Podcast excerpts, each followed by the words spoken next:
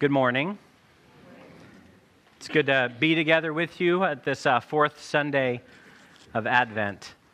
Uh, I thought I'd start this morning with a confession, if that's okay. I'm a control freak. Uh, I've grown in this over the years, I've become less controlling. Uh, and I hope it's because of the Holy Spirit's work in me and not just because I'm getting older and more tired and it takes a lot of energy to control. but whatever the case, I'll take it. I, I, uh, I've grown in this, but I still struggle. And, and this shows up for me uh, really clearly whenever I have a free day planned with my family and the plan falls apart. I become a baby of sorts, a 200 pound adult baby. And this response of mine has to do with my unmet expectations. I have in mind how my, my perfect day is supposed to go. I can see it. Maybe you're like this too sometimes. I can taste it. It's so satisfying. And, and here's what it looks like for me uh, everyone sleeps in. Uh, Julie and I wake up a little before the kids and share a morning coffee, do a little snuggling on the couch. And by the way, Julie's my wife, just to make that clear. Uh, by the time our coffee is getting cold and the kids get up from bed, they rush to give us hugs. They tell us they love us so much, can't wait to spend the day with us. They're 15. This is a miracle in itself. The dogs go outside to do their business instead of in the hallway. Maybe we go out to breakfast. Maybe we uh, play a board game, go to a movie, whatever. In the afternoon, we all spend a few hours reading or napping or taking our dogs to the beach. And we end the day just thankful for God and for each other in this life. And we can't wait to do it again. That's my idea of a great day. And there have been some days that kind of get close to that, and hopefully there will be a few more that kind of get close to that. But at least as often uh, as, as that happens, our family experience is the opposite. It doesn't turn out that way. We get a phone call, and it's an emergency, and it can't wait. Or one of the kids will get sick, we'll have to cancel our plans. Or the toilet backs up, or you get a flat tire, or 50% of us are in a bad mood you know, in a family of four, you can absorb 25% of you being in a bad mood, but 50%, it, it, it spoils everything. Insert your own interruption here. I'm what you might call an aggressive optimist. I, I, major in the good that could be, and I will fight to make sure that it happens. I don't give up my perfectly planned day very easily. My wife, on the other hand, uh, she's a realist. She would like things to go a certain way, but if they don't, she rolls with it. I don't roll. I scream like a baby. When what I expected and what often actually happens don't line up, it's tough for me. And I can be, let's just say, difficult in those situations when just a day doesn't turn out the way I had expected. Imagine how frustrating it must have been for John the Baptist, who we've been considering in our Advent series, to him, for him to have certain expectations about the Messiah, Israel's deliverer, who he would be, what he would do, and to be so certain that Jesus was this long awaited Messiah, only to call this into question, to doubt it when what he expected was not matching up with what he was hearing and seeing in Jesus. Now, if you've been tracking with our series or you're familiar with the Gospels, uh, you know that there's already been lots of reasons for confidence that Jesus is the Messiah, and John plays an important role in his coming. Uh, in Luke 1, the first uh, uh week of our Advent series, we have an angel, Gabriel, and a prophecy from John's priest dad, Zechariah, both saying that John, this child, would be the forerunner of the, of the Messiah, the one to prepare the way. That was week one. Mark 2, uh, I'm sorry, in the second week of our Advent series, in Mark 1, we encounter an adult John baptizing in the wilderness, fulfilling God's calling on him to prepare the way of the Lord. His life was one of great devotion and single mindedness. He's living in the desert until it's time for him to emerge and have his ministry of baptism. And that would turn people's hearts toward God, prepare them for the coming of their king, Jesus. In our third week of Advent, we looked at John 3 last week. We heard John say, I am not the Christ, but have been sent before him. He must increase, I must decrease. I'm content to be the friend of the groom, but the groom is greater than I am. Uh, of whom is he talking? Jesus. That's who John's talking about.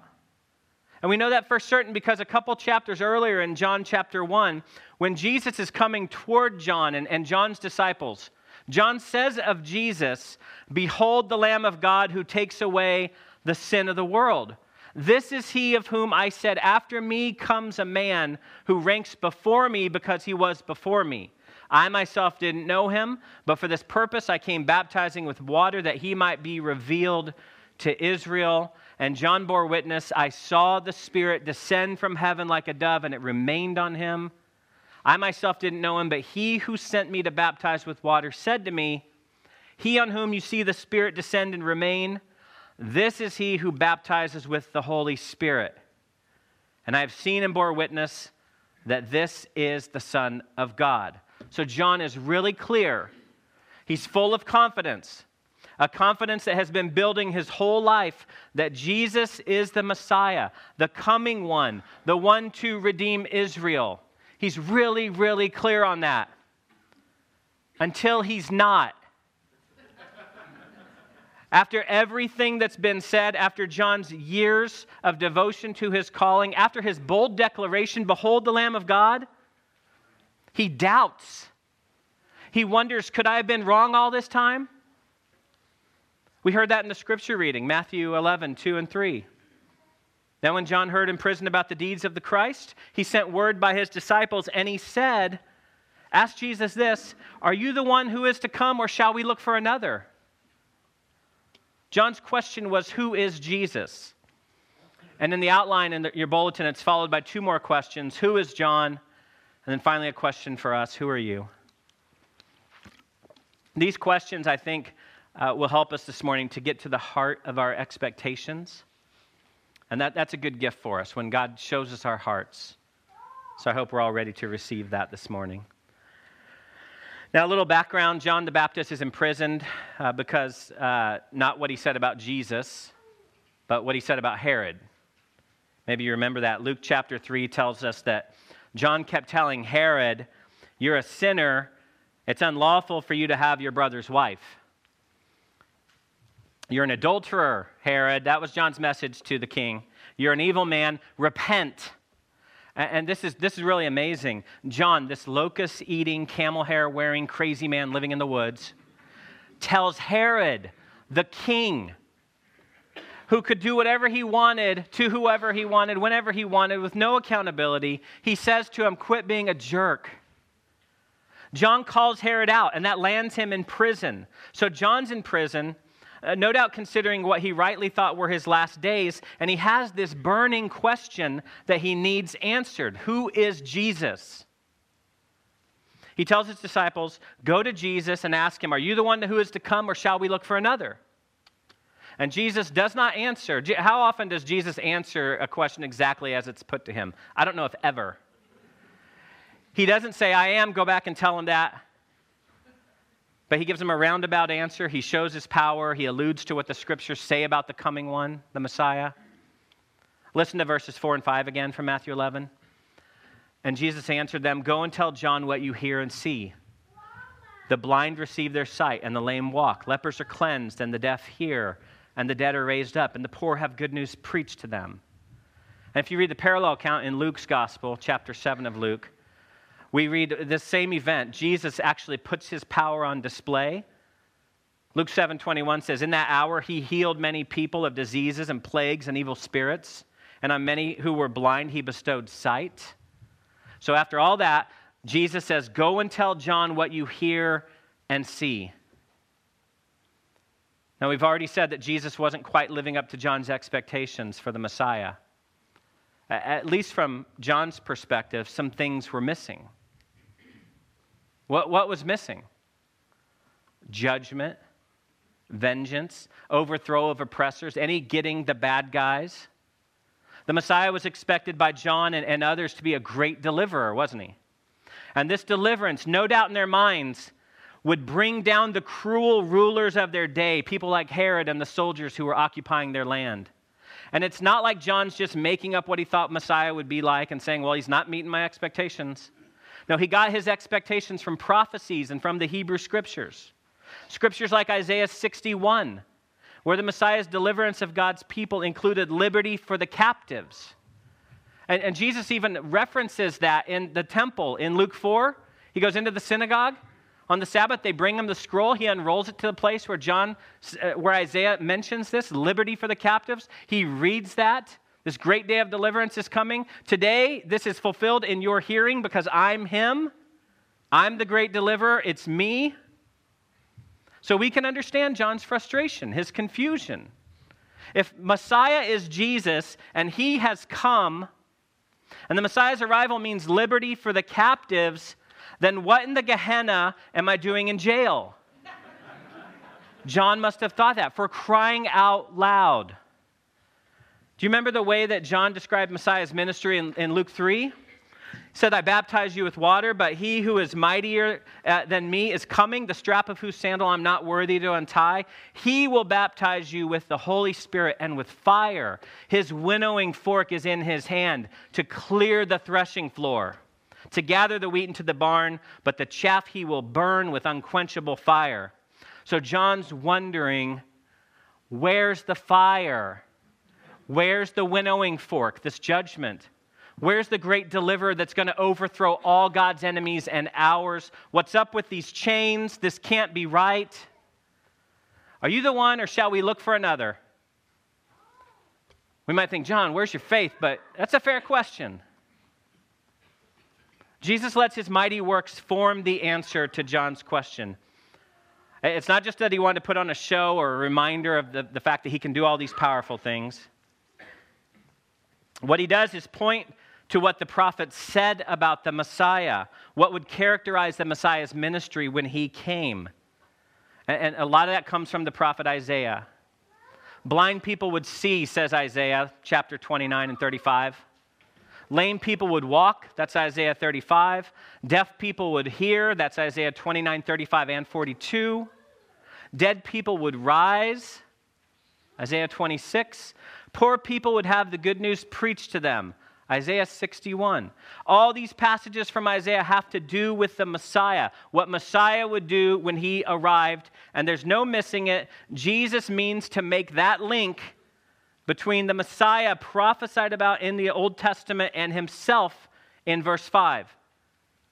Jesus has done all these things. He does what the Messiah will do. He doesn't say to John, It's me, I'm the Messiah. But he does say, Well, John, the Messiah is going to do all these things when he comes, and I've done all these things. You decide. And don't forget, Jesus says to those messengers who came, this last little bit in verse 6 Blessed is the one who's not offended by me. Even though judgment is delayed, John, don't be offended by me. Even though you're in prison, John, don't be offended by me. Even though things aren't quite as you expected them, John, don't be offended by me. Don't stumble over me based on what you don't understand. Come to me. Stay with me based on what you do understand. I think that's a word for us today, isn't it? And for all our, our Christmas Eve visitors tomorrow. Don't stumble over Jesus because of what you don't know, because that list never ends. Come to Jesus based on what you do know, what you see and hear in Jesus, the good and beautiful and compelling things you see in the followers of Jesus. Look to Jesus. That should be our word. What do you see? What do you hear? Let that draw you near to Him, not drive you further away. Can you believe in a God who doesn't live up to your expectations? Can you follow a Messiah who doesn't do things exactly the way that you do them?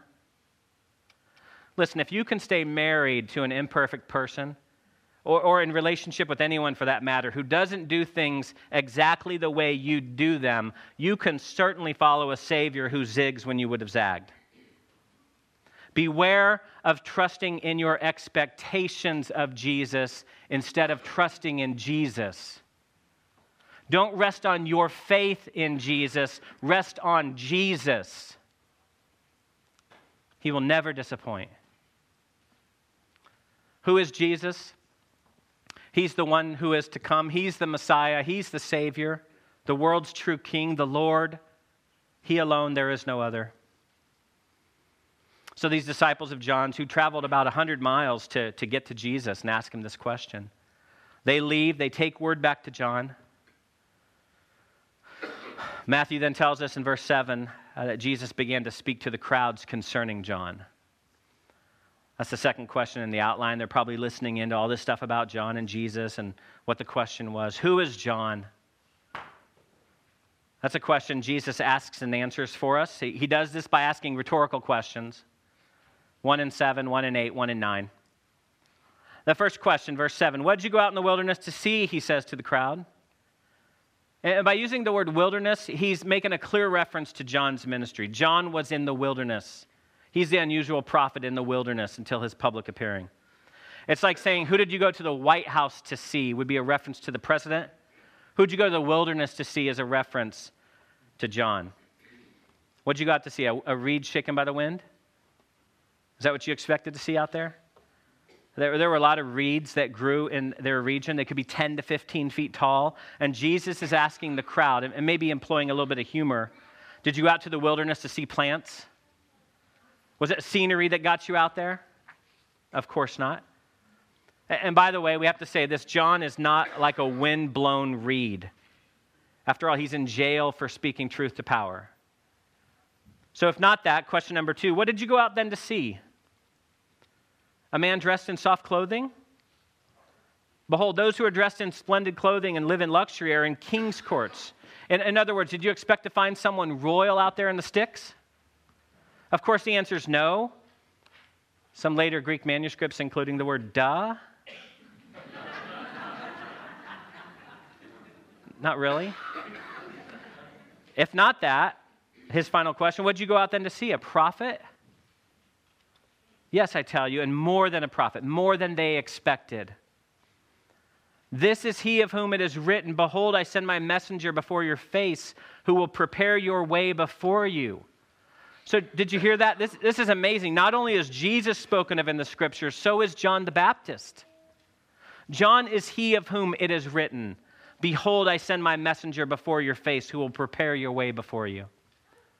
Now, this sounds a lot like Malachi, who was the last writing prophet before 400 years of silence about the Messiah. In Malachi 3 1, we read, The Lord says this Behold, I send my messenger, and he will prepare the way before me. But notice that Jesus' words in Matthew 11 10 and Malachi 3 1 are a little different. Rather than saying, and he will prepare the way before me, like Malachi 3 says, Jesus says, he will prepare your way before you. Clearly, there's an allusion to Malachi 3. Behold, I send my messenger. And that's meant to show that Jesus recognizes John as the end time prophet foretold in the scriptures, the, the Elijah type figure who would precede the coming of the Lord. But in addition to Malachi, there, there seems to be a connection to Exodus 23 30, where we, we read, Behold, I send an angel before you to guard you on the way and bring you to the place that I have prepared. That passage from Exodus speaks of God's protection of his people while they wander in the wilderness on the way to the promised land. So, in bringing the two together, Jesus is, is kind of doing a little here and here. Malachi 3 1, Exodus 23 30. He brings them together and he says about John, he's a great prophet, the one foretold in the scripture, the one who will precede the Messiah, and he's the one to prepare the people for Messiah's coming to protect God's people by getting them ready for their king. He's doing both. Remember the angel Gabriel, how he described John's mission in Luke 1. He said, uh, he used three phrases going before, turning, making ready. Well, now Jesus says, John is God's agent to prepare you for me. He prepared my way for you, and He prepared you for me. He's this bridge, He's bringing us together. Because of that key role, because John had such a unique role, even among all the prophets, he's more than a prophet. More than a prophet because of where he stands in relation to me, Jesus says.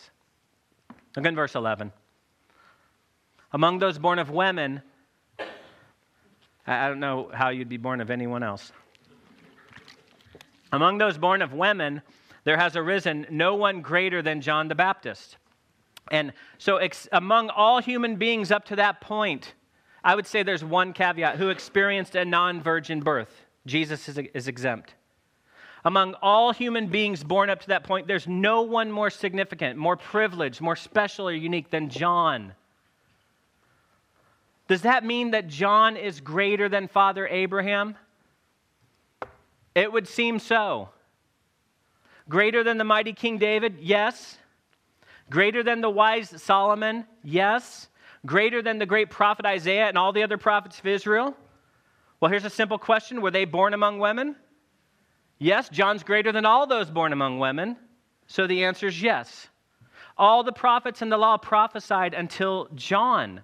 Verse 13 says, But if you'll accept it, John is the final one in that long line of pointers because the one to whom they all pointed is finally here. The prophets and the patriarchs, their message was, He's coming, He's coming, look for Him, get ready, Messiah is coming. Only John had the privilege of saying, He's coming, and there He is. Right there. That man is the Lamb of God who takes away the sin of the world. That one right there, eating lunch with his disciples, getting falafel crumbs on his robe. The message is no longer Messiah will come, but joy to the world. The Lord has come. The Messiah is here. John is great. There's no denying it. He's the forerunner of the Messiah. He comes in the spirit of Elijah. He suffers violence on behalf of the kingdom of God, being in prison and, and martyred soon. No one born of women can compare to John. And all that buildup makes the second part of verse 11 even more incredible. Yet the one who is least in the kingdom of heaven is greater than, than he, greater than John. So, all those born of women, no one's greater than John. John's at the top, but the one who's least in the kingdom of heaven is greater than John. Again, no demoting John, going back on what Jesus said about his greatness, but it shows that Jesus is making a dramatic distinction between the old age, which John brought to a close, and the new age, which comes about because of Jesus. The, the new age, the new covenant which Jesus inaugurated, is, is of such a higher quality that even the greatest in the old is least than the least in the new. Friends, that's the gospel.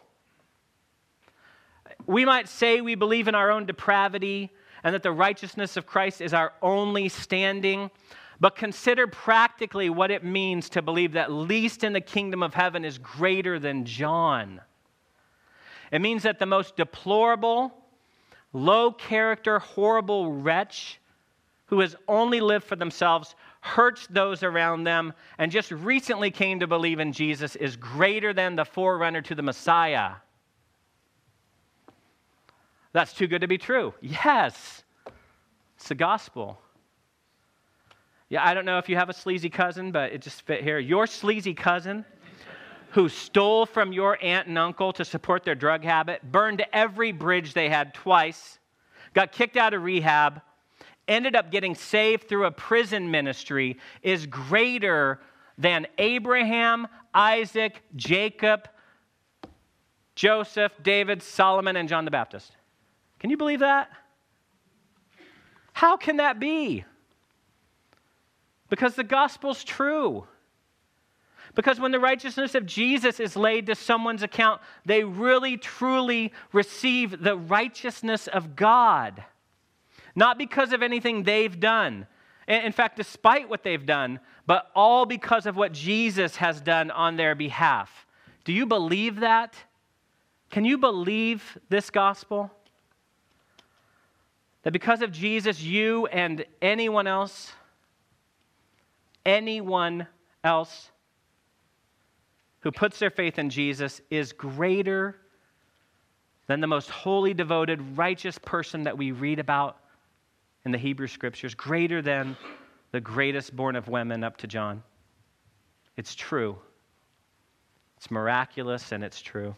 The only way that could come about, friends, for sinners like us to receive the righteousness of Jesus is because of what happened on the cross. Remember what was tripping up John from his cell? What caused many to miss the Messiah?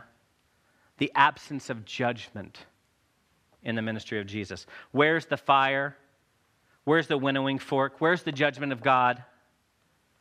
Where are those things? Where is the vengeance of God that Isaiah says will come when the Messiah shows up to bring deliverance and proclaim victory? Where is it? Was it a false threat like parents sometimes make to their kids? No, the wrath of God has come. The judgment of God on evil, the condemnation of sinners, it has come. But it didn't fall on those who deserved it. It fell on Jesus instead as he hung on that cross for you and for me. We sing, Behold the man upon a cross, my sin upon his shoulders. Ashamed, I hear my mocking voice call out among the scoffers. And what's that very next line? It was my sin that held him there. God did judge the world, all evil, all sin. He did it in a way that was totally unexpected, not by burning up his enemies, but by sacrificing his only beloved Son. Thanks be to God for his indescribable gift. Who is Jesus? He's the Messiah. Who is John? He's his forerunner, his chief pointer, the greatest of his era. And final question Who are you? In our passage, there seem to be two options set before us a person who has ears to hear, verse 15, or a petulant child who plugs their ears when they don't get their way, verses 16 to 19. One posture says, Speak, I'm listening, and the other says, You're not listening to me. They both see and hear the same things from Jesus. One comes to Jesus one responds to his word at the end of Matthew 11 Come to me, all you who are weary and burdened, and I'll give you rest. One comes, the other doesn't. You live with this in your family. If you're a Christian and your siblings aren't, or your parents aren't, or you might wonder, why did I come and they didn't? We, we've heard the same things, we have the same background. I, I don't know. And you know what? It's not ours to know. Ours is to preach and pray and share our faith and live our lives for Jesus and trust that just as He has brought us to Himself, He will do the same for many others. What a great time of the year for Him to do that. There's a couple prayers printed on the back of the outline. If, uh, if either of those would be your prayer today, uh, please talk to uh, uh someone that, that you trust, or I'd love to speak with you uh, at the door following the service. Is Jesus the one to come? Uh, not a rhetorical question. Is Jesus the one to come? Uh, okay, three of you believe he is. Hold on, hold on. Is Jesus the one to come? Yes. Should we look for another? Jesus is Lord. He's not what anyone expected, He's so much more. Let's pray together. Father, we thank you that you are a good God. You do for your creation what needs to be done. You created everything good and beautiful, and we spoiled it. And even after we did, you weren't done. You redeem. Thank you for sending Jesus, Israel's long awaited Messiah, the, the world's true Savior, the King of glory. May we, your people, look to him today. May you use our lives to point others to him, even as John pointed to Jesus. May our lives point to Jesus in such a way that they would say, Behold, the Lamb of God who takes away my sin do this for us this year. We pray in the name of Jesus. Amen.